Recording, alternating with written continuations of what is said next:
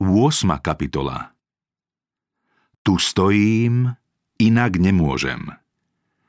Na sneme nemeckých štátov vo Wormse vystupoval Luther na obhajobu reformácie pred cisárom a pred najvyššími štátnymi a cirkevnými hodnostármi.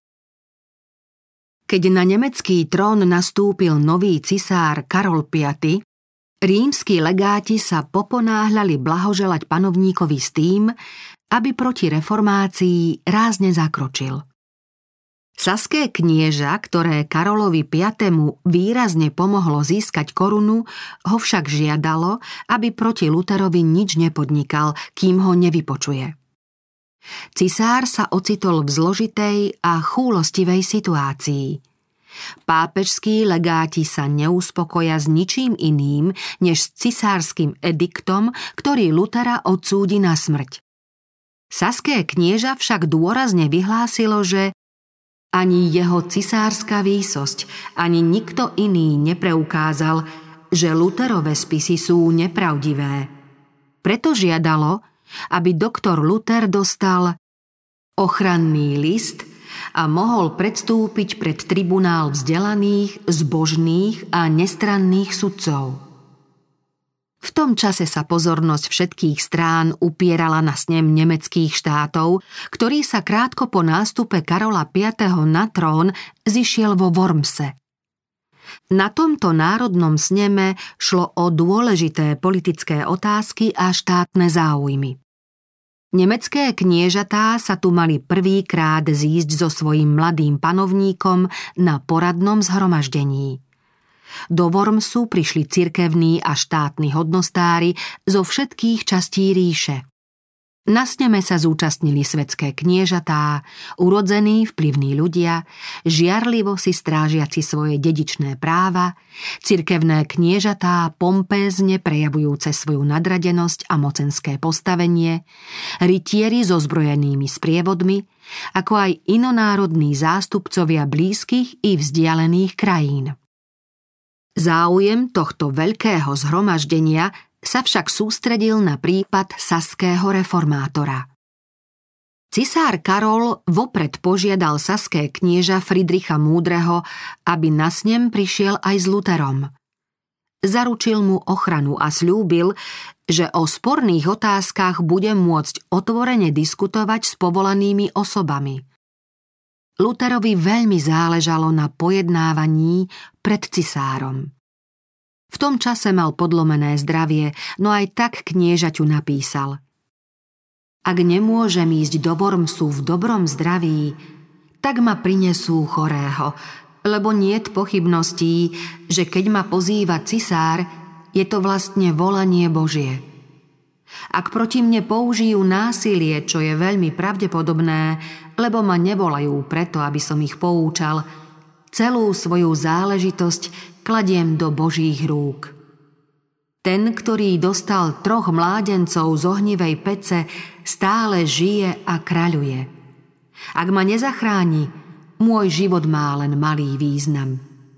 Zabráňme tomu, aby sa bezbožní ľudia posmievali evanieliu a vylejme svoju krv za to, aby nezvíťazili. Nepatrí mi rozhodovať o tom, či môj život alebo moja smrť prispejú k spáse všetkých. Môžete odo mňa očakávať čokoľvek. Len nie útek či odvolanie. Utiecť nemôžem, tým menej odvolať. Luterov prípad pred snemom Keď sa vo Wormse roznieslo, že Luther predstúpi pred snem, vyvolalo to všeobecné vzrušenie. Pápežský nuncius Aleander, ktorému bol prípad zverený, bol znepokojený a nahnevaný. Uvedomoval si, že prípad sa pre pápeža skončí pohromou. Začínať vyšetrovanie prípadu, v ktorom pápež už vyniesol rozsudok, znamenalo vlastne neuznať zvrchovanú autoritu pápeža. Okrem toho sa bál, že výrečné a pádne dôkazy tohto muža by mohli nejedno z kniežat odvrátiť od pápeža. Veľmi dôrazne sa teda u cisára Karola V. ohradzoval proti Luterovmu príchodu do Wormsu. V tom čase bola zverejnená pápežská bula, podľa ktorej Luther bol už z cirkvy vylúčený. Cisár teda protestu pápežského vyslanca ustúpil a kniežaťu Friedrichovi napísal, že ak Luther neodvolá, musí zostať vo Wittenbergu. Keďže Aleandrovi toto víťazstvo nestačilo, všemožne sa snažil o to, aby bol Luther odsúdený. S vytrvalosťou hodnou lepšej veci oboznamoval s prípadom kniežatá, prelátov a ostatných členov snemu, pričom tvrdil, že reformátor je zradca, burič, bezbožník a rúhač. Prudkosť a vášnivosť, za kou vystupoval, príliš zjavne prezrádzala ducha, ktorý ho ovládal. Všeobecne sa súdilo, že ho viac že nie nenávisť a pomstichtivosť, než horlivosť a zbožnosť. Väčšina účastníkov snemu bola viac než kedykoľvek predtým naklonená posudzovať Luterov prípad priaznivo. Aleander ešte horlivejšie pripomínal cisárovi, že je povinný plniť pápežové príkazy. Nemecké zákony to však bez súhlasu kniežat nepripúšťali. Cisár nakoniec pod tlakom prelátovej neodbytnosti ustúpil a vyzval ho, aby prípad predložil snemu. Prenuncia to bol slávny deň. Snem bol dôležitý, prípad ešte dôležitejší. Aleander bude na ňom zastupovať Rím, matku a paniu všetkých cirkví mal obhájiť pápežský stolec pred zhromaždenými kresťanskými kniežatami. Obdarený výrečnosťou sa nazdával, že významnú úlohu ľahko zvládne. Prozreteľnosť chcela, aby Rím na najvznešenejšom súde zastupoval najschopnejší rečník skôr, než bude sám odsúdený. Luterovi stúpenci s istými obavami očakávali, akú ozvenu vyvolá Aleandrov prejav. Saské knieža sa síce na snemovaní nezúčastnilo, ale na jeho príkaz bolo na sneme niekoľko jeho radcov, aby nunciovú reč zaznamenali. Aleander vynaložil na porážku pravdy všetku svoju účenosť a výrečnosť. Proti Luterovi uvádzal jedno obvinenie za druhým – Reformátor bol podľa toho nepriateľom cirkvy a štátu, ľudí živých i mŕtvych, duchovenstva i svetského stavu, členov rád i jednoduchých kresťanov. Vyhlásil v Luterových blúdoch je dosť dôvodov na upálenie 100 tisíc kacírov. V závere prejavu sa snažil predstaviť stúpencov reformácie ako ľudí hodných opovrhnutia. Kto sú všetci tí luteráni? Je to skupina bezočivých učiteľov, skazených kňazov, zvrhlých mníchov, prostoduchých právnikov, schudobnených šľachticov, zvedených a zmetených jednoduchých ľudí. O čo viac ich prevyšuje katolícka strana počtom svojich členov, schopnosťami a mocou – Jednomyselné uznesenie tohto slávneho zhromaždenia osvieti nevedomých, bude varovať nerozvážnych, kolísavým pomôže rozhodnúť sa a posilní slabých. Podobné zbranie útočia na zástancov pravdy v každej dobe. Stále rovnako presviečajú všetkých, ktorí sa proti vžitým bludom odvažujú presadiť jasné učenie Božieho slova – kto sú tí kazatelia nového učenia? Volajú obhajcovia väčšinového populárneho náboženstva. Sú to nevzdelaní príslušníci chudobných vrstiev a je ich málo. Napriek tomu tvrdia, že majú pravdu a že sú vyvoleným Božím ľudom. Sú to oklamaní, nevzdelaní ľudia. O čo početnejšia a vplyvnejšia je naša cirkev – Koľko veľkých a učených mužov je medzi nami? O čo sme silnejší? Vplyv takýchto dôvodov zvyčajne rozhoduje. Dnes však nie sú o nič presvedčivejšie, než boli v Luterovej dobe. Reformácia sa Luterom neskončila, ako sa mnohí nazdávajú. Bude pokračovať do konca dejín tohto sveta. Luther mal vykonať veľké dielo. Svetlo, ktorým ho Boh osvietil, mal odovzdať ďalším ľuďom.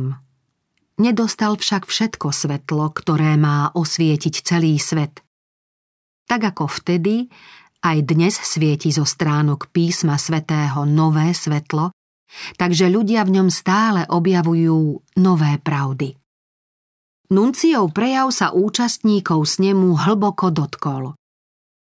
Nikto sa nepokúsil obhájiť reformátora jasnými a presvedčivými pravdami Božieho slova. Prejavila sa skôr všeobecná nálada Lutera s jeho učením nielen odsúdiť, ale aj vykoreniť kacírstvo. Rím dobre využil túto jedinečnú príležitosť na svoju obhajobu. Všetko, čo mohol na svoje ospravedlnenie povedať, bolo povedané. Toto zdanlivé víťazstvo bolo však predzvesťou porážky.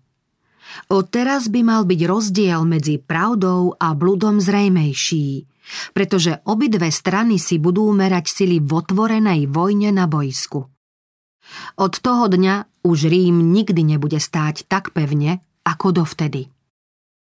Hoci by väčšina členov snemu neváhala Lutera vydať, aby ho Rím potrestal, predsa sa však medzi nimi našli mnohí, ktorým bola celá záležitosť zrejmá.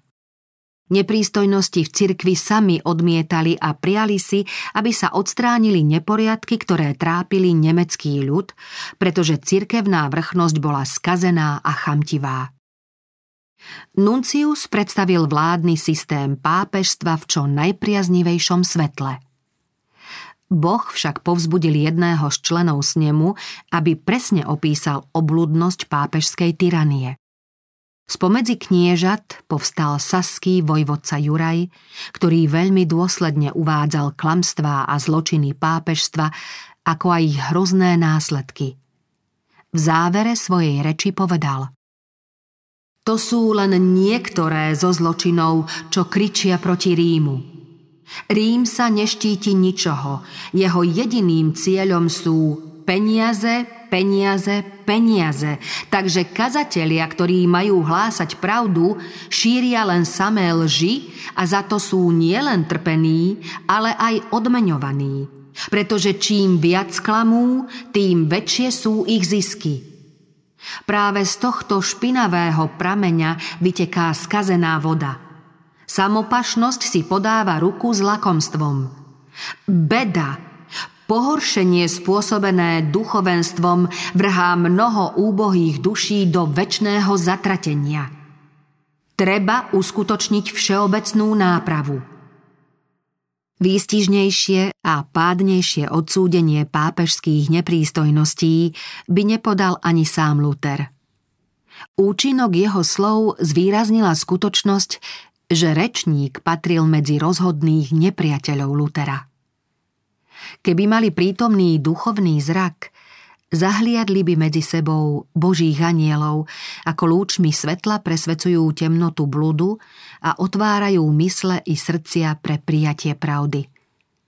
Sila Božej pravdy a múdrosti ovládla aj odporcov reformácie, čím sa pripravila cesta na uskutočnenie veľkého diela. Hoci Martin Luther v zhromaždení nebol, zaznel tam hlas niekoho oveľa väčšieho. Snem bezodkladne určil výbor, ktorý mal pripraviť zoznam toho, čím pápežstvo tak vážne utláča nemecký ľud. V zozname bolo 101 bodov a cisár ho dostal so žiadosťou, aby čím skôr urobil opatrenia na odstránenie uvedených neprístojností. V žiadosti bolo Akú stratu kresťanských duší, aké lúpenie a vydieranie má na svedomí pohoršenie, ktorým je obťažkaná duchovná hlava kresťanstva. Je našou povinnosťou zabrániť skaze a zneúctievaniu nášho ľudu – z toho dôvodu vás čo najpokornejšie a súčasne čo najnaliehavejšie žiadame o nariadenie a uskutočnenie všeobecnej nápravy. Prítomní potom žiadali, aby sa na snem dostavil aj Luther. Napriek Aleandrovým protestom, prozbám i hrozbám, cisár nakoniec žiadosti vyhovel a Lutera pozval, aby predstúpil pred snem. S pozvánkou dostal aj ochranný list, ktorý Luterovi zaručoval návrat na bezpečné miesto. Pozvánku i ochranný list odniesol do Wittenbergu posol, ktorý mal za úlohu doviezť Lutera do Wormsu. Luterovi priatelia sa vyľakali. Keďže vedeli o odpore a nenávisti jeho protivníkov, obávali sa, že ani ochranný list nemusí reformátorovi zaručiť bezpečnosť. Preto prosili Lutera, aby svoj život neohrozoval. Luther im odvetil. Pápežovi vyslanci nechcú, aby som prišiel do Wormsu. Chcú len moje odsúdenie a smrť. Na tom nezáleží. Nemodlite sa za mňa, ale za Božie slovo. Kristus mi dáva svojho ducha, aby som premohol služobníkov bludu.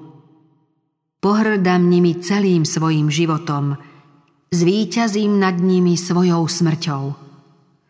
Vo Wormse ma budú nútiť, aby som odvolal. Ja však odvolám takto – Predtým som hovoril, že pápež je Kristovým zástupcom. Teraz to odvolávam a tvrdím, že je odporcom nášho pána a satanovým apoštolom. Reformátor sa na nebezpečnú cestu nevydal sám. Traja jeho najvernejší priatelia sa rozhodli, že ho budú spolu s cisárským poslom sprevádzať aj oni – Melanchthon si úprimne prial ísť s nimi. Srdcom bol spojený s Luterom a chcel ho nasledovať, ak to bude treba i do vezenia či na smrť. Luther však jeho prozbu odmietol. Keby mal zahynúť, upreli by sa nádeje reformácie na jeho mladšieho spolupracovníka.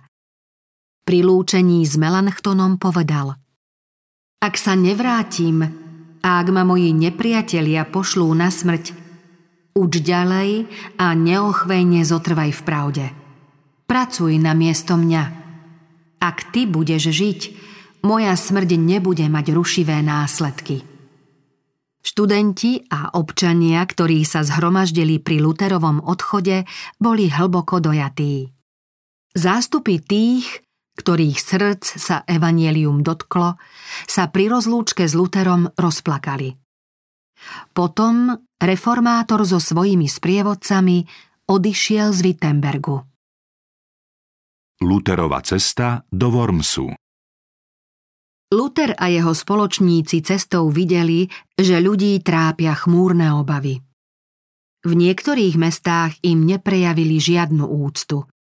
Keď chceli v jednom meste prenocovať, Istý kňaz vyjadril svoje obavy tak, že pred Lutera postavil portrét talianského reformátora, ktorý zomrel mučeníckou smrťou. Nasledujúceho dňa sa dozvedeli, že vo Wormse boli odsúdené Luterové spisy. Rížskí poslovia oznamovali cisársky výnos s výzvou, aby ľudia donášali zakázané spisy na meský úrad – Posol, ktorý Lutera sprevádzal a mal obavu o jeho bezpečnosť na sneme, sa nazdával, že Luterová rozhodnosť je už asi otrasená, preto sa reformátora spýtal, či ešte chce pokračovať v ceste. Luther odvetil Aj keď je nado mnou vynesená kliatba v každom meste, pôjdem ďalej. V Erfurte si ľudia Lutera uctili – v sprievode davu šiel ulicami, ktorými tak často chodieval ako žobravý mních. Navštívil svoju bývalú kláštornú celu a myslel na to, ako mu Boh osvietil dušu a ako teraz osvecuje celé Nemecko. Vyzvali ho, aby prehovoril. Luther mal zákaz kázať, ale posol, ktorý ho sprevádzal, mu to dovolil a mních, ktorý kedysi v kláštore do úmoru slúžil, teraz vystúpil za kazateľnicu. Luther oslovil veľké zhromaždenie Kristovým pozdravom. Pokoj vám. A pokračoval. Filozofi, doktori a spisovatelia, sa snažia naučiť ľudí, ako dosiahnuť väčší život a nedarí sa im to. Tento spôsob vám teraz oznámim. Boh vzkriesil z mŕtvych človeka, pána Ježiša Krista, aby zničil smrť, aby odstránil hriech a zavrel brány pekla. To je dielo spasenia. Kristus zvíťazil – to je radostné posolstvo. Sme spasení tým, čo vykonal On, nie svojimi skutkami. Náš pán Ježiš Kristus povedal Pokoj vám. Pozrite sa na moje ruky. To znamená Pozri sa, človeče, ja sám som ťa zbavil hriechu a vykúpil som ťa. Teraz máš pokoj. Luther ďalej vo svojom prejave povedal, že pravá viera sa prejaví svetým životom. Pretože nás Boh spasil, dbajme o to, aby sa mu naše skutky páčili. Ak si bohatý, nech teda tvoje bohatstvo slúži potrebám chudobných. Ak si chudobný, potom uplatni svoje služby u bohatých. Ak svojou prácou slúžiš len sebe, potom to, čo chceš vykonať pre Boha, je lož. Ľud počúval a bol dojatý. Hladné duše prijímali chlieb života.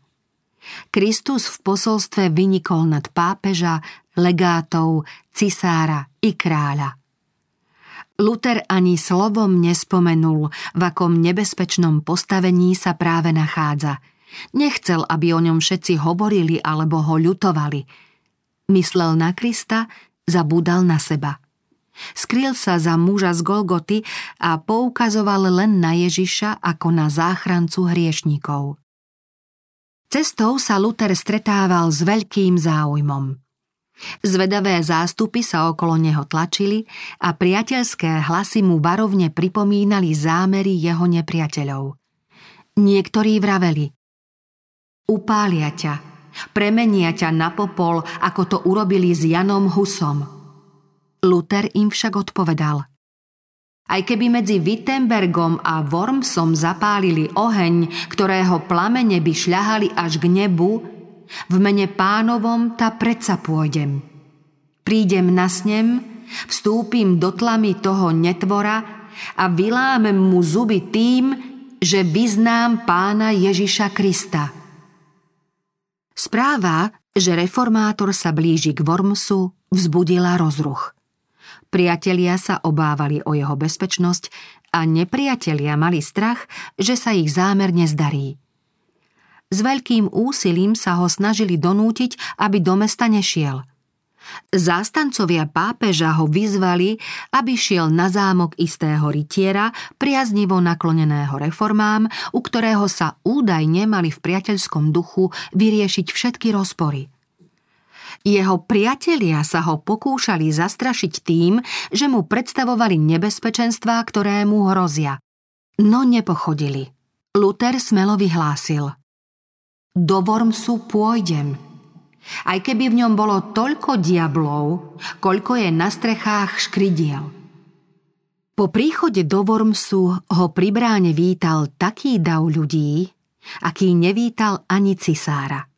Zavládlo veľké vzrušenie. Zo zástupu sa ozval prenikavý, plačlivý hlas.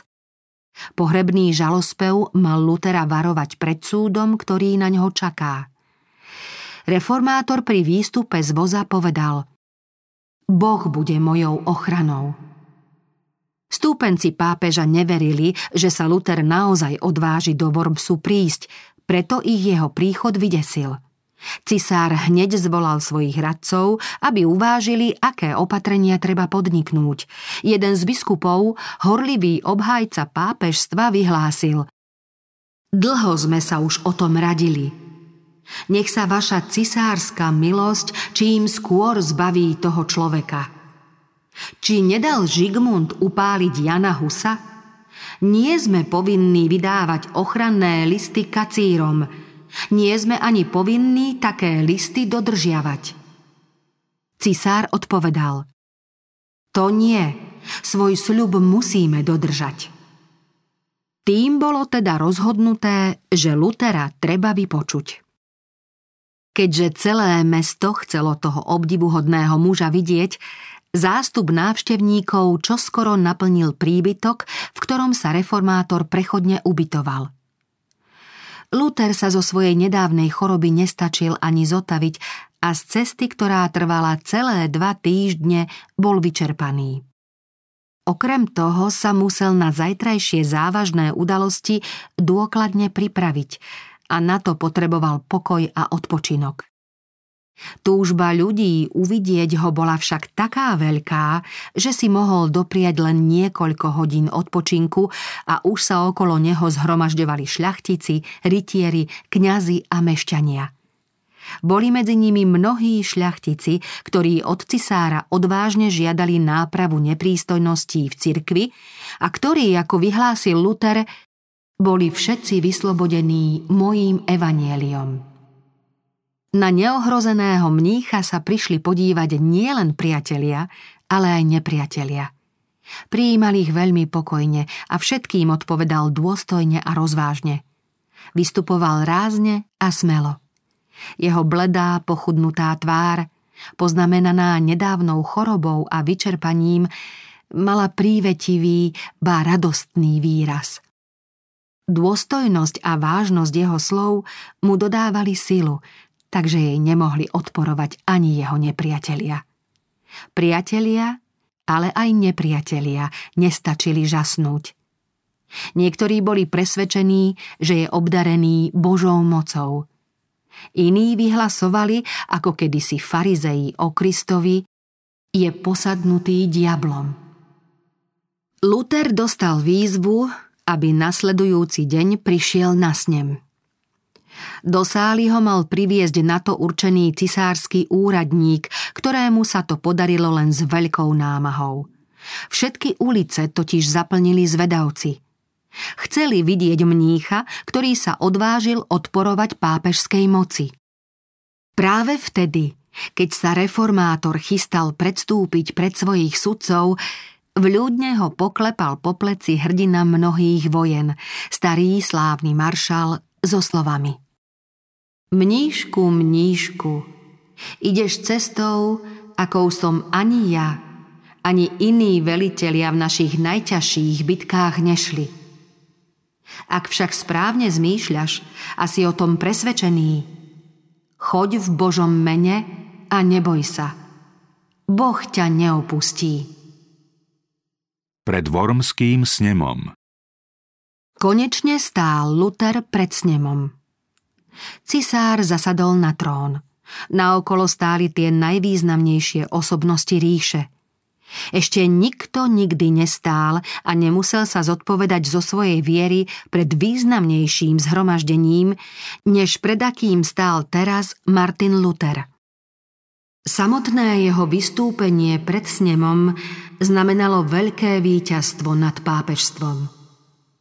Nad týmto mužom pápež už predsa vyniesol rozsudok a on sa teraz dostavil pred súdny dvor, ktorý sa tým vyvýšil nad pápeža – Pápež už na tohto človeka uvalil kliatbu, čím ho vylúčil z ľudskej spoločnosti. Tento odsúdenec bol však teraz zdvorilo pozvaný pred najvznešenejšie zhromaždenie sveta a pozvanie prijal. Pápež ho odsúdil na väčné mlčanie. No on teraz osloví tisíce pozorných poslucháčov, prizvaných sem z najvzdialenejších končín kresťanského sveta. Prostredníctvom Lutera sa teda uskutočňovala veľká revolúcia. Rím už zostupoval zo svojho trónu a toto pokorenie mu pripravil hlas mnícha. Pred mohutným a vznešeným zhromaždením vyzeral tento reformátor nízkeho pôvodu ustrašene a rozpačito. Niekoľko kniežat si všimlo jeho pocity, priblížilo sa k nemu a jeden z nich mu pošepol. Nebojte sa tých, ktorí zabíjajú telo, ale dušu nemôžu zabiť. Iný mu povedal, aj predvladárov a kráľov vás budú vodiť pre mňa.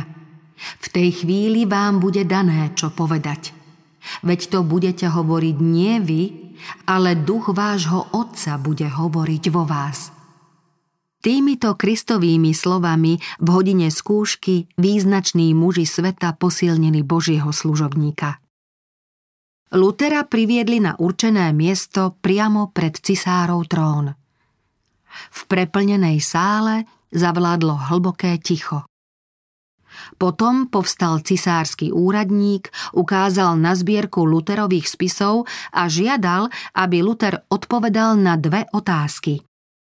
Či sa k ním hlási ako k svojim spisom a či je ochotný odvolať názory, ktoré v nich hlásal. Keď boli prečítané názvy kníh, Luther odpovedal na prvú otázku a potvrdil, že je autorom uvedených kníh. Potom pokračoval. Pokiaľ ide o druhú otázku, tá sa týka viery a spásy duší a ide v nej o Božie slovo. Najväčší a najvzácnejší poklad na nebi i na zemi. Konal by som nerozumne, keby som odpovedal bez uváženia. Mohol by som toho povedať menej, než žiadajú okolnosti, alebo viac, ako vyžaduje pravda – a tak by som sa mohol prehrešiť proti Kristovým slovám Kto by ma zaprel pred ľuďmi, toho zapriem aj ja pred svojím Otcom, ktorý je v nebesiach. Preto vo všetkej pokore žiadam, aby mi vaše cisárske veličenstvo doprialo čas na takú odpoveď, aby som sa neprehrešil proti Božiemu slovu. Vyslovením tejto požiadavky si Luther počínal rozvážne – jeho postup presvedčil prítomných, že nekoná unáhlene a bez uváženia. Pokoj a sebaovládanie, neobvyklé u toho, kto už prejavil smelosť a neústupnosť, len umocnili jeho silu a umožnili mu odpovedať múdro, rozvážne a dôstojne, čo prekvapilo a sklamalo jeho protivníkov a súčasne odsúdilo ich arogantnosť a píchu. V nasledujúci deň mal reformátor dať konečnú odpoveď. Chvíľami ako by mu zlyhávalo srdce, keď pomyslel na to, aké sily sa zomkli proti pravde. Ako by ho opúšťala viera a zmocňoval sa ho strach. Zdalo sa mu, že nebezpečenstvo sa stupňuje, nepriatelia nad ním výťazia a mocnosti temnôt nadobúdajú prevahu.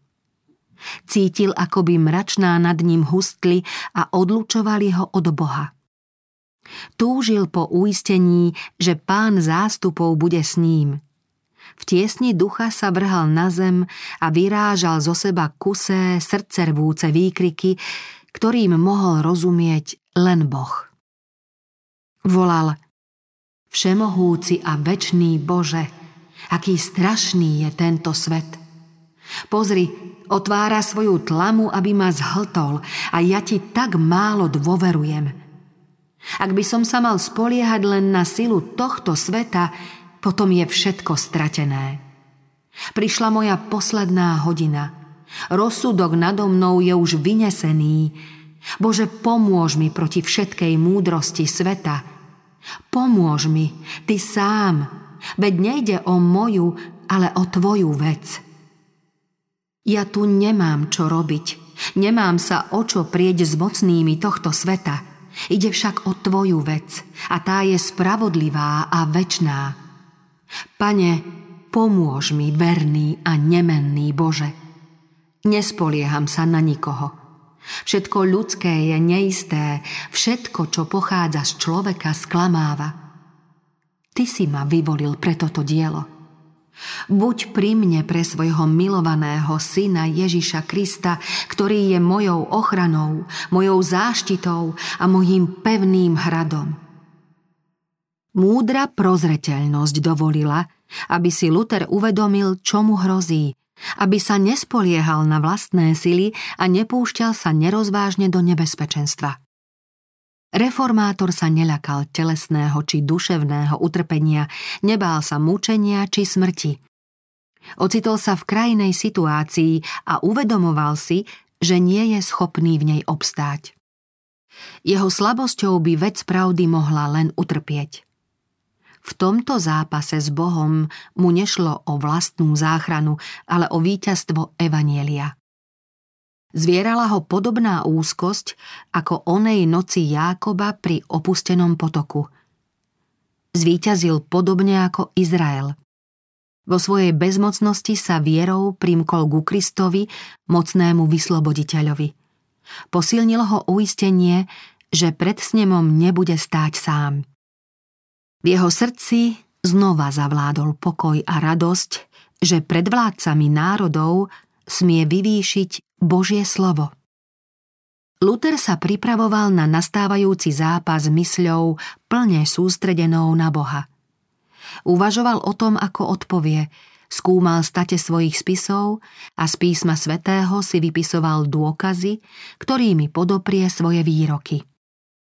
Nakoniec položil ľavú ruku na roztvorenú Bibliu, ktorú mal pred sebou, pravú zodvihol k nebu a prisahal, že zostane verný evanieliu a svoju vieru verejne vyzná, aj keby mal svoje svedectvo spečatiť vlastnou krvou. Keď ho znova predviedli pred snem, jeho tvár neprezrádzala ani náznak strachu či neistoty pokojne a vyrovnane, pritom však smelo a dôstojne stál ako Boží svedok pred vládcami sveta. Cisársky úradník teraz od neho žiadal, aby oznámil, či chce svoje učenie odvolať. Luther na to odpovedal mierne a pokorne, bez unáhlenia a citového vzplanutia. Správal sa ostýchavo a úctivo, pritom odvážne a radostne, čím zhromaždenie prekvapil. Luther začal. Najjasnejší cisár, vznešené kniežatá, milostiví páni, stojím dnes pred vami podľa príkazu, ktorý mi bol včera doručený. Milosrdenstvom Božím zaprisahám vaše veličenstvo a vaše vznešené výsosti, aby ste milostivo vypočuli obhajobu veci, o ktorej som presvedčený, že je spravodlivá a pravdivá. Prosím o odpustenie, ak sa z nevedomosti prehreším proti dvorným zvyklostiam a poriadkom, pretože som nebol vychovaný v kráľovských palácoch, ale v ústraní kláštora.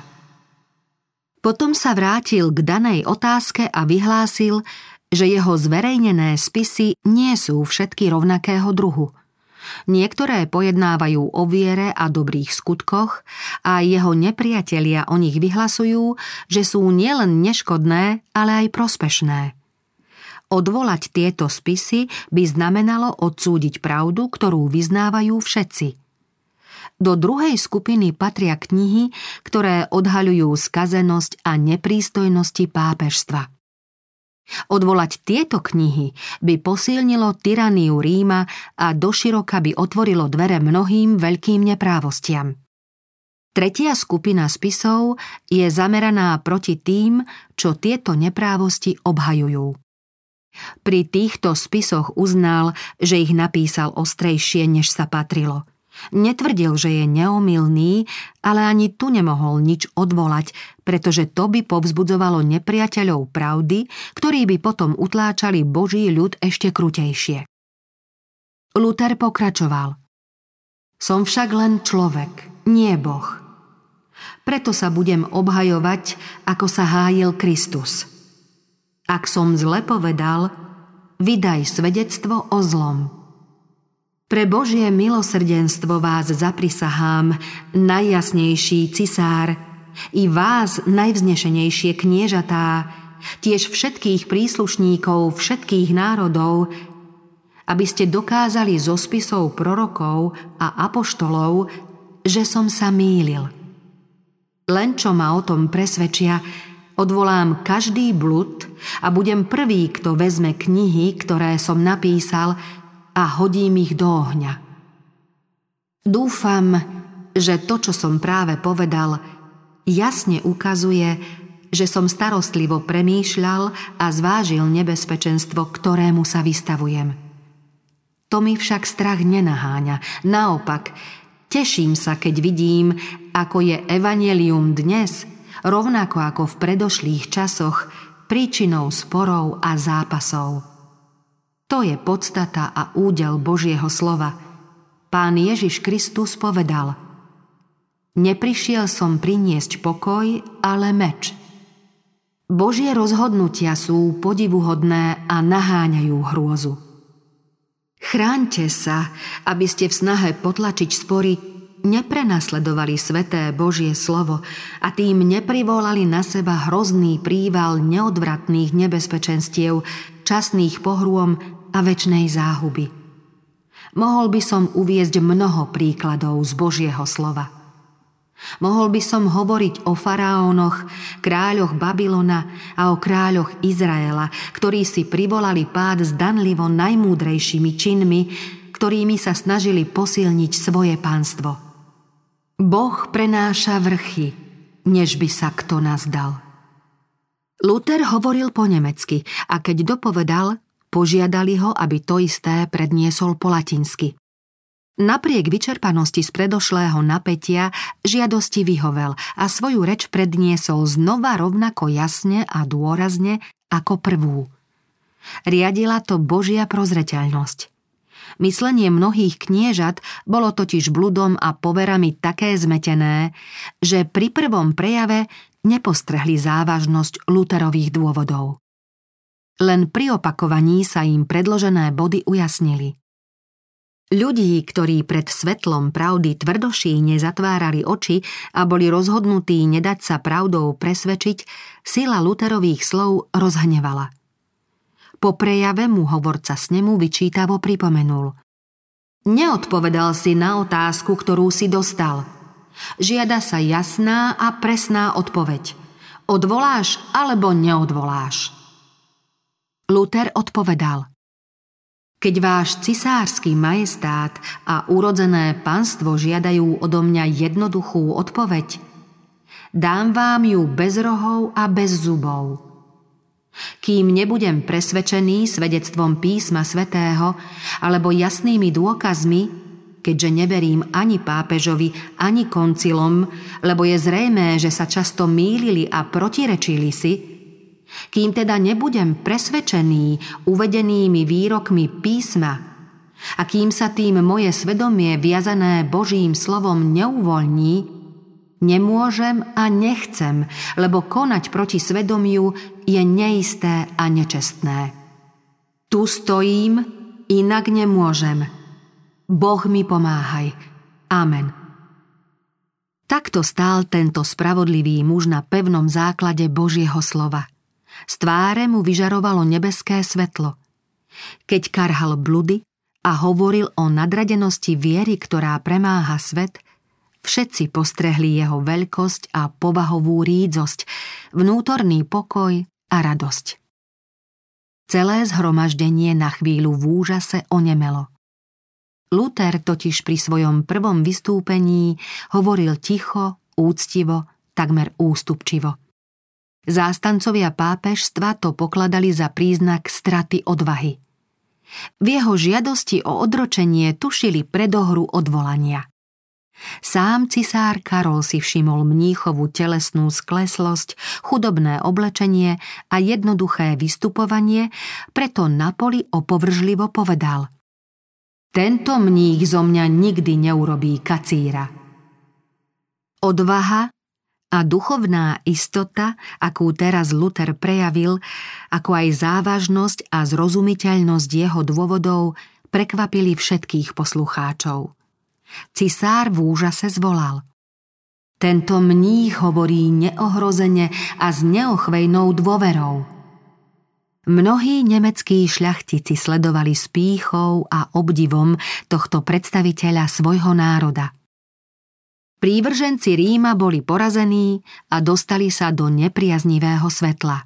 Svoje stanoviská nehájili písmom, ale uchýlili sa k osvečenému prostriedku Ríma, k hrozbám – hovorca s nemu vyhlásil. Ak neodvoláš, cisár a ríšské stavy uvážia, ako zakročia proti nenapraviteľnému kacírovi. Luterovi priatelia, ktorí s veľkým potešením počúvali jeho skvelú obranu, sa pri týchto slovách zachveli, ale Luther pokojne odpovedal. Nech je Boh mojím pomocníkom, lebo nemôžem nič odvolať. Reformátor na pokyn opustil snem, aby sa kniežatá mohli poradiť. Každý cítil, že nastala rozhodujúca chvíľa. Luterovo tvrdošíne odmietnutie odvolať učenie môže ovplyvniť dejiny cirkvy na dlhé veky. Snem rozhodol, aby sa Luterovi poskytla ešte jedna príležitosť na odvolanie. Naposledy ho teda priviedli do zhromaždenia. Znova dostal otázku, či chce odvolať svoje učenie. Vyhlásil, nemôžem odpovedať inak, než ako som už odpovedal. Bolo zrejmé, že ho ani sľubmi, ani hrozbami neprinútia na to, aby sa príkazom Ríma podvolil. Predstavitelia pápežstva boli sklamaní, že ich moc, pred ktorou sa chveli králi a veľmoži, znevážil jednoduchý mních. Radi by mu dali pocítiť svoj hnev a múčením by ho navždy umlčali. Luther chápal, aké nebezpečenstvo mu hrozí. Preto sa so všetkými zhováral kresťansky dôstojne a pokojne. V jeho slovách nebola pícha, vášeň ani pretvárka. Luther nemyslel na seba, ani na vrchnosť, pred ktorou stál. Cítil, že stojí pred niekým nekonečne väčším, než pápež, preláti, králi a cisári. V Luterovom svedectve prehovoril Kristus tak mocne a dôstojne, že v tej chvíli ovládla priateľov i nepriateľov posvetná úcta a údiv. Srdcia najvýznamnejších mužov ríše oslovil na tomto sneme Duch Svetý. Niektoré z kniežat odvážne uznali, že Luther obhajuje spravodlivú vec. Mnohí sa presvedčili, kde je pravda, no niektorí na to čoskoro zabudli. Boli tam aj takí, ktorí vtedy nevyjavili svoje presvedčenie, ale neskôr sami skúmali písmo a stali sa vernými prívržencami reformácie. Friedrich Múdry očakával Luterovo vystúpenie pred snemom s obavami, no teraz s hlbokým pohnutím počúval jeho prejav – s potešením a s určitou hrdosťou sledoval Luterovú odvahu, duchovnú istotu i sebaovládanie a rozhodol sa, že ho bude brániť ešte rozhodnejšie. Pri porovnávaní oboch strán mu bolo zrejmé, že moc pravdy zvíťazila nad múdrosťou pápeža, kráľov a prelátov. Pápežstvo utrpelo porážku, ktorá bude v každej dobe zjavná všetkým národom. Keď si pápežský legát uvedomil účinok Luterovho prejavu, ešte viac ho vyľakal osud Ríma a rozhodol sa použiť všetky možné prostriedky, aby Lutera navždy umlčal. Celú svoju výrečnosť a známu diplomatickú prefíkanosť vynaložil na to, aby mladého cisára presvedčil, aké naivné a nebezpečné by bolo, keby kvôli názorom bezvýznamného mnícha obetoval priateľstvo a podporu mocného pápeža.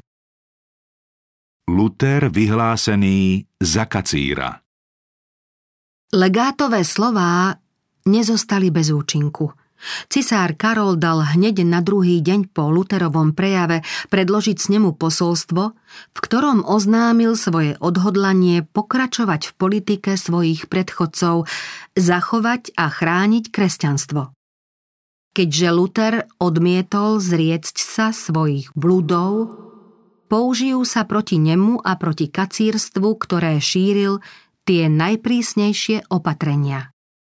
Obyčajný mních, zvedený vlastnou pometenosťou, sa postavil proti kresťanskej viere. V snahe zastaviť šírenie takejto bezbožnosti som rozhodnutý obetovať svoje kráľovstvo, svoje poklady, svojich priateľov, svoje telo, svoju krv, svoju dušu i svoj život – Hodlám prepustiť Martina Lutera z úradu a zakázať mu, aby v národe vyvolával nepokoje. Potom zakročím proti nemu a jeho prívržencom ako proti vzdorovitým kacírom. Exkomunikujem ich, dám ich do kliatby a všemožne sa pričiním o to, aby som ich vyhubil. Vyzývam príslušníkov stavov, aby sa správali ako verní kresťania. Cisár napriek tomu vyhlásil, že Luterov ochranný list treba rešpektovať a skôr než sa proti nemu právne zakročí, treba mu dovoliť, aby sa mohol bezpečne vrátiť domov. Členovia snemu zastávali protichodné názory. Vyslanci a zástupcovia pápeža znova žiadali, aby sa na ochranný list nebral ohľad. Vraveli, jeho popol by sa mal vysypať do Rína, ako bol pred storočím doň vysypaný popol Jana Husa. Nemeckí šľachtici, aj keď ako stúpenci pápeža boli proti Luterovi, nesúhlasili s takým porušením verejnej záruky, ktorá by poškvrnila česť národa pripomínali pohromy, ktoré nasledovali po Husovej smrti a vyhlásili, že sa neodvažujú strhnúť Nemecko a svojho mladého cisára do podobného nešťastia. Na podlý návrh Luterových odporcov dal odpoveď sám cisár. Aj keby česť a vieru vyhnali z celého sveta, tieto cnosti by mali nájsť útočisko na kniežacích dvoroch keď Luterovi najúhlavnejší odporcovia predsa len naliehali, aby cisár naložil s reformátorom tak ako Žigmund s Husom a aby ho vydal do rúk cirkvy, spomenul si, ako Hus na sneme verejne upozornil na svoje putá a pripomenul cisárovi daný sľub. Pri tejto spomienke Karol V vyhlásil Nechcel by som sa červenať ako Žigmund – Pravdy, ktoré Luther hlásal, cisár Karol vedome odmietol, keď napísal Som pevne odhodlaný riadiť sa príkladom svojich predkov. Rozhodol sa, že z vyšliapanej cesty zvykov sa neodchýli, hoci mohol ísť cestou pravdy a spravodlivosti.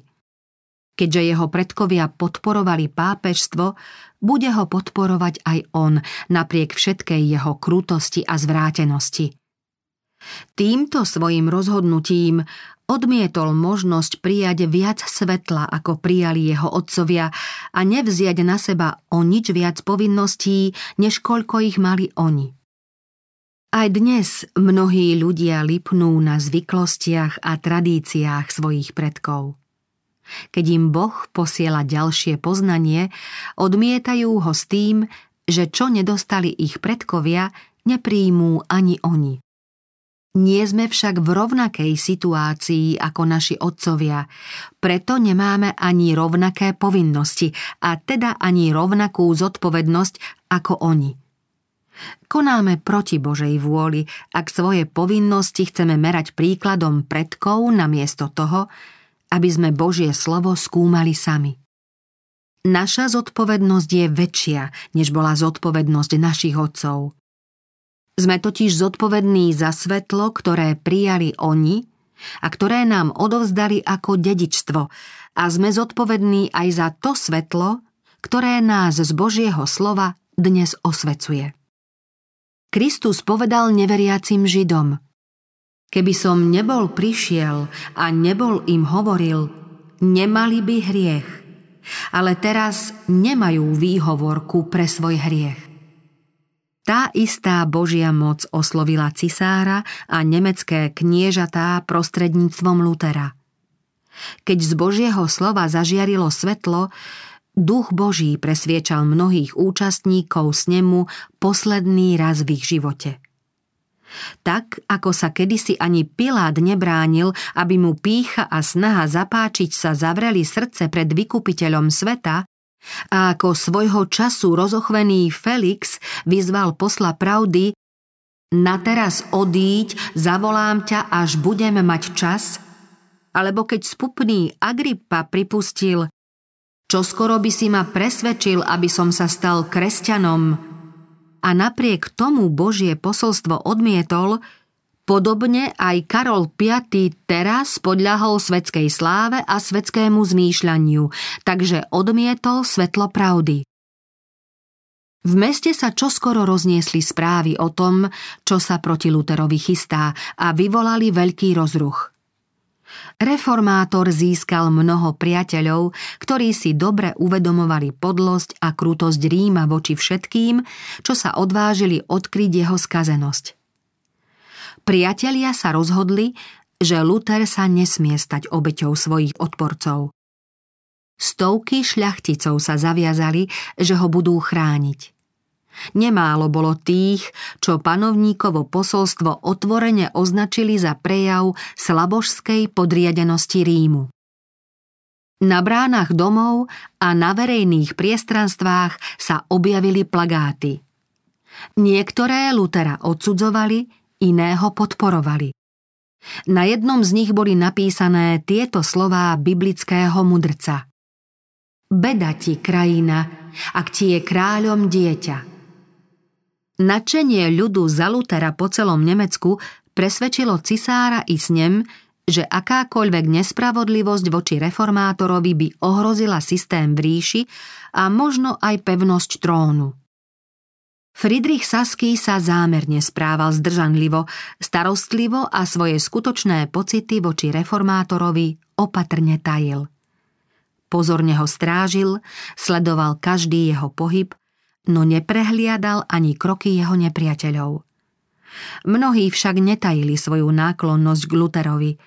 Reformátora navštevovali kniežatá, šľachtici, baróni a ďalšie významné osobnosti, cirkevné i laické. Spalatin napísal Malá miestnosť doktora Lutera nemohla pojať všetkých návštevníkov, ktorí k nemu prichádzali. Nie len tí, čo v Luterovi videli viac než len obyčajného človeka, ale aj tí, ktorí jeho učenie neprijali, museli obdivovať jeho čestnosť a poctivosť, že bol pripravený radšej zomrieť, než by konal proti svojmu svedomiu.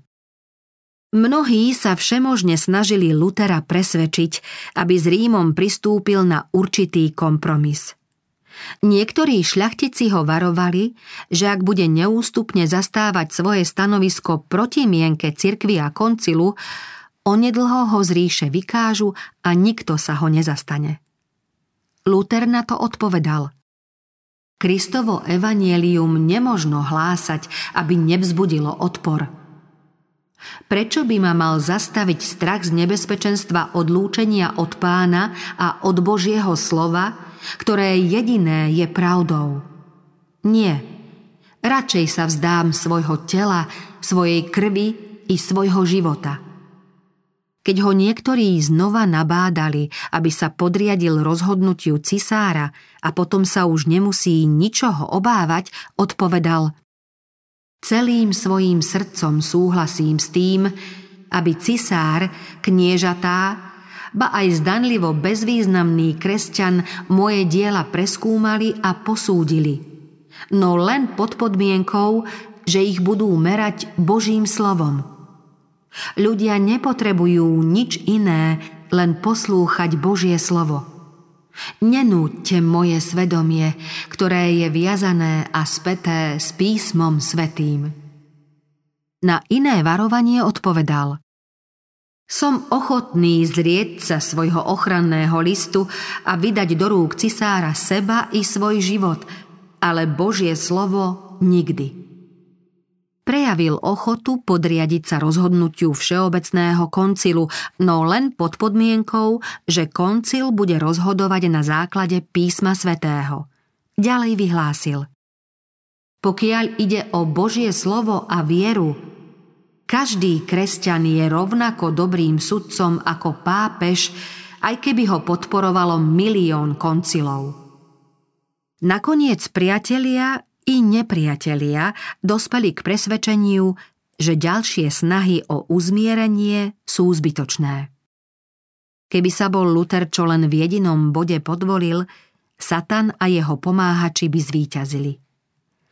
Jeho neochvejná duchovná sila bola však prostriedkom oslobodenia cirkvy a začiatkom novej, lepšej doby. Vplyv jediného muža, ktorý sa odvážil zmýšľať o náboženských veciach samostatne a podľa toho aj konať, pôsobil na cirkev i na celý svet nielen vo svojej dobe, ale aj v ďalších generáciách. Jeho odolnosť a vernosť budú posilňovať až do konca času všetkých, ktorí sa ocitnú v podobných situáciách. Božia moc a zvrchovanosť zvíťazili nad ľudskou múdrosťou a satanovou silou. Čoskoro na to dostal Luther cisársky príkaz, aby sa vrátil domov. Reformátor dobre vedel, že onedlho bude nasledovať jeho odsúdenie. Aj keď sa nad ním začali stiahovať hrozivé mraky, z Wormsu odchádzal so srdcom plným radosti a velebenia Boha. Povedal, hoci sám diabol strážil pápežovú pevnosť, Kristus do nej urobil veľký prielom a Satan bol donútený uznať, že pán je mocnejší než on. Keďže Luther nechcel, aby sa jeho rozhodný postoj chápal ako vzbura, hneď po svojom odchode napísal cisárovi list, v ktorom okrem iného stálo Boh, ktorý pozná srdcia ľudí, mi je svetkom, že som pripravený čo najochotnejšie poslúchnuť vašu výsosť, hoci poctený či zneúctený, živý či zomierajúci, a to vo všetkom, až na Božie slovo, ktorým človek žije. Vo všetkých veciach pozemského života vám budem neochvejne verný, pretože niečo tu na zemi stratiť alebo získať nemá pre spásu žiaden význam. Ak však ide o väčné záujmy, Boh nechce, aby sa človek podriadoval človekovi. Také podriadovanie v duchovných veciach je vlastne bohoslužba. A tá patrí jedine stvoriteľovi. Cestou z Wormsu ľudia prijímali Lutera ešte s väčšími podstami, než keď išiel na výsluch. Cirkevní hodnostári vítali exkomunikovaného mnícha a svetskí predstavitelia prejavovali poctu mužovi, ktorého cisár verejne odsúdil – prosili ho, aby kázal. A on napriek zákazu šiel bez rozmýšľania na kazateľnicu a povedal Nesľúbil som, že spútam Božie slovo a ani to neurobím. Čo skoro po odchode reformátora z Wormsu si obhajcovia pápežstva vymohli od cisára, aby proti Luterovi vydal edikt. Luther bol v tomto výnose predstavený ako Sám Satan v ľudskej podobe, oblečený do mnížského rúcha. Po vypršaní ochrannej lehoty sa proti Luterovi mali podľa ediktu podniknúť kroky na zastavenie jeho pôsobenia. Podľa výnosu mu nikto nesmel poskytnúť prístrešie, dať sa mu najesť alebo napiť, slovom či skutkom verejne alebo tajne mu poskytnúť pomoc. Lutera mali zatknúť, nech by sa zdržiaval kdekoľvek a odovzdať úradom. Aj jeho prívržencov mali uväzniť a ich majetky zhabať. Jeho spisy sa mali zničiť a nakoniec mal byť rovnako prekliatý každý, kto by sa odvážil konať proti tomuto nariadeniu. Keďže po Luterovom odchode odišlo z Wormsu saské knieža, ako aj kniežatá, ktoré sa k Luterovi správali veľmi priateľsky, s ním schválil cisárov výnos. Zástancovia pápežstva jasali, lebo sa nazdávali, že tým je osud reformácie spečatený. Luther vo Wartburgu Boh sa postaral o záchranu svojho služobníka aj v hodine krajného nebezpečenstva. Bdelé oko sledovalo každý jeho pohyb. Verné, šľachetné srdce sa rozhodlo zachrániť ho. Bolo zrejmé, že Rím potrebuje Luterovú smrť. Pred tlamou leva ho mohol zachrániť len bezpečný úkryt. Sám Boh vnúkol saskému kniežaťu Fridrichovi nápad, ako má reformátora ochrániť. Verní priatelia jeho zámer uskutočnili a Luther bol tak dobre skrytý, že o ňom nevedeli ani priatelia, ani nepriatelia. Cestou domov ho prepadli, zajali, odvliekli od sprievodcov a cez lesy rýchlo dopravili na hrad Wartburg, osamelú horskú pevnosť. Jeho únos a úkryt zahaľovalo tajomstvo, takže ani sám Friedrich dlho nevedel, kam Lutera dopravili. Toto utajenie malo svoj zámer. Kým knieža nevedelo, kde sa Luther zdržuje, nemohlo nič vyzradiť. Stačilo mu uistenie, že reformátor je v bezpečí. Minula sa jar, Uplynulo leto, odkvitla jeseň a prišla aj zima, ale Luther bol stále ako vo vezení. Nuncius Aleander a jeho prívrženci jasali, lebo sa nazdávali, že svetlo Evanielia čoskoro zhasne. Zatiaľ však reformátor doplňal svoju lampu zo zásobárne pravdy, aby jej svetlo onedlho zažiarilo ešte jasnejšie. V priateľskom prostredí a bezpečí Wartburgu sa Luther nejaký čas zotavoval z bojového vypetia. V nerušenom odpočinku však nemohol nájsť trvalé uspokojenie. Keďže bol zvyknutý na činorodý rušný život plný zápasov, len ťažko znášal nečinnosť. Vo chvíľach samoty myslel na stav cirkvy a vtedy zúfalo volal. Beda, nie je to nikoho, kto by sa v tento posledný deň Božieho hnevu postavil ako múr pred hospodinom a zachránil Izrael. Keď chvíľami uvažoval o sebe, prepadali ho obavy, že by ho ľudia mohli obviniť zo zbabelosti, pretože ušiel z boja. Vyčítal si ľahostajnosť a pohodlnosť. V tom čase však urobil za deň viac, než by sa mohlo zdať, že jeden človek zvládne vykonať.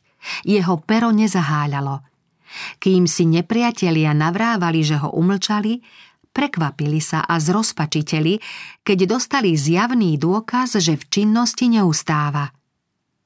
Po celom Nemecku sa šírilo množstvo traktátov, ktoré pochádzali z jeho pera.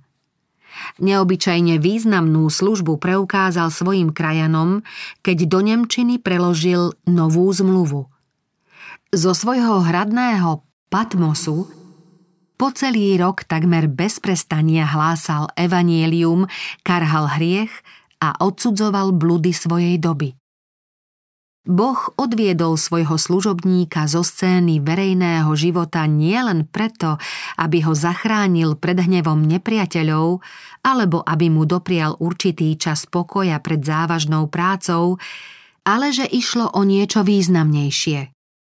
V ústraní Horského hradu zostal Luther sám, odlúčený od priazne sveta a bez ľudskej chvály – toho chránilo pred pýchou a sebaistotou, ktoré zvyčajne sprevádzajú úspešných ľudí.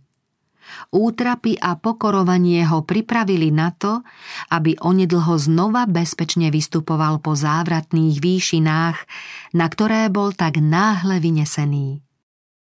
Keď sa ľudia tešia z toho, že ich pravda oslobodila, radi chvália tých, ktorých Boh povolal, aby rozbili putá bludu a povery. Satan sa snaží odvrátiť myšlienky a city ľudí od Boha a upriamiť ich na ľudské nástroje. Vedie ich tak, aby velebili človeka a zabúdali na ruku, ktorá všetko prozreteľne riadi. Náboženskí vodcovia, ktorí bývajú oslavovaní a vážení, pričasto zabúdajú na svoju závislosť od Boha a začínajú sa spoliehať na seba. Potom sa snažia ovládnuť myslenie a svedomie tých, čo sa ochotne dajú nimi viesť, namiesto toho, aby ich viedlo Božie slovo. Práve tým sa dielo nápravy často oneskoruje. Pred týmto nebezpečenstvom chcel Boh ochrániť reformáciu. Toto dielo malo niesť pečať Boha, nie človeka. Ľudia hľadeli na Lutera ako na tlmočníka pravdy – jeho pobyt v ústraní mal pomôcť tomu, aby sa pohľad všetkých zameral na väčšného pôvodcu pravdy.